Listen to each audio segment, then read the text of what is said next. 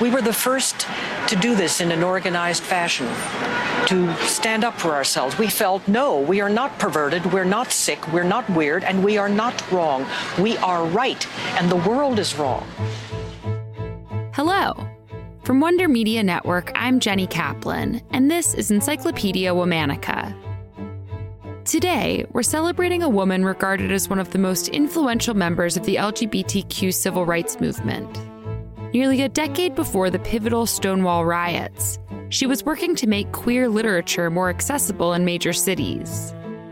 Her activism is also one of the biggest reasons we no longer classify homosexuality as a mental illness. She was a pioneer of the gay rights movement. Let's talk about Barbara Gittings.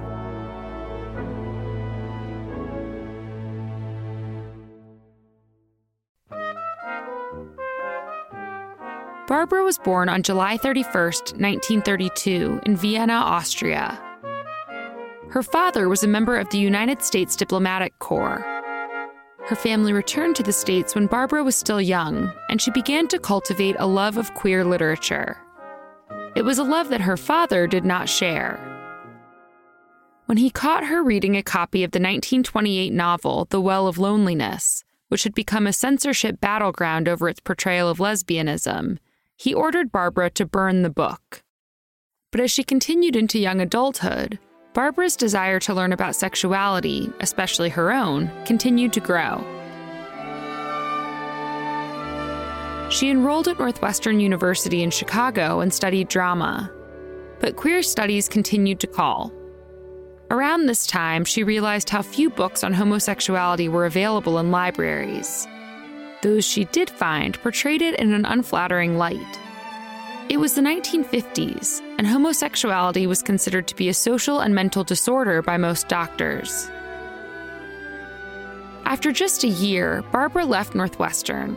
She began supporting herself and her activism through clerical jobs, a practice she could continue throughout her life.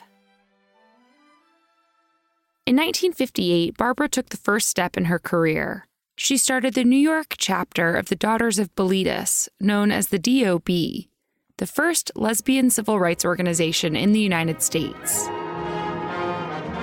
But I must say that at first my vision of what we could do was very vague and very formless. And I don't think I really got a strong, coherent philosophy until the beginning of the 1960s, when there was a distinct change in the temper and tempo of our own movement, sparked in large measure by the advances of the black civil rights movement. Right. And suddenly we began to see that the problem of homosexuality was not our problem, but society's problem. That gay is good, in parallel with black is beautiful, that we had to not politely ask for a few crumbs of privilege from the table, but go out and demand rights in the courts and in other forums where we could get them. Barbara also worked across Philadelphia, New York, and D.C. to organize public protests for LGBT equality. She called them annual reminders. By the time Stonewall rolled around in 1969, the annual reminders had tripled in size. The 1970 march commemorated Stonewall's anniversary. Participants traveled from Greenwich Village to Central Park. It's remembered as the first New York City Pride Parade. In the 1960s, gay women found themselves in a complicated position. The feminist and gay rights movements were both flourishing, but neither embraced lesbians as part of the cause. While many lesbians advocated for separating from both causes, Barbara was a strong proponent of one cohesive movement. This unity came in handy in the 1970s when Barbara, along with other activists, waged war on the American Psychological Association, the APA. Barbara and her fellow activists were determined to depathologize homosexuality as a mental disorder. Barbara and her peers at the Gay Liberation Front and Gay Activists Alliance crashed the APA's 1970 meeting to demand attention on the issue. At the following year's meeting, they took over the mic. And in 1972, they launched their most ambitious plan yet.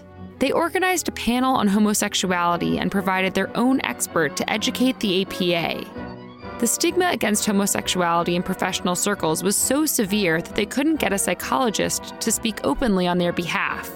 Instead, the panel was led by one Dr. H. Anonymous, who spoke through a voice modulator and wore a mask.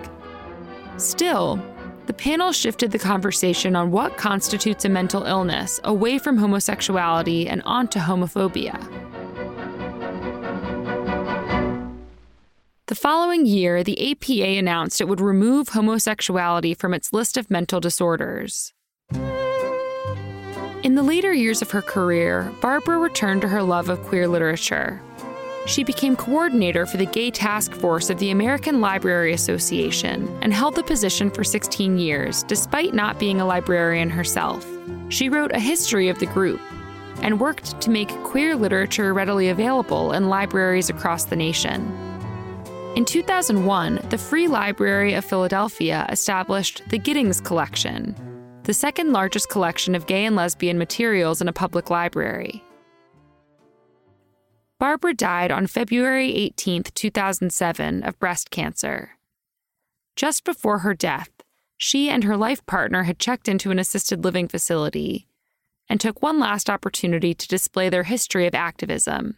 They came out in the facility's newsletter. All month, we're celebrating Pride.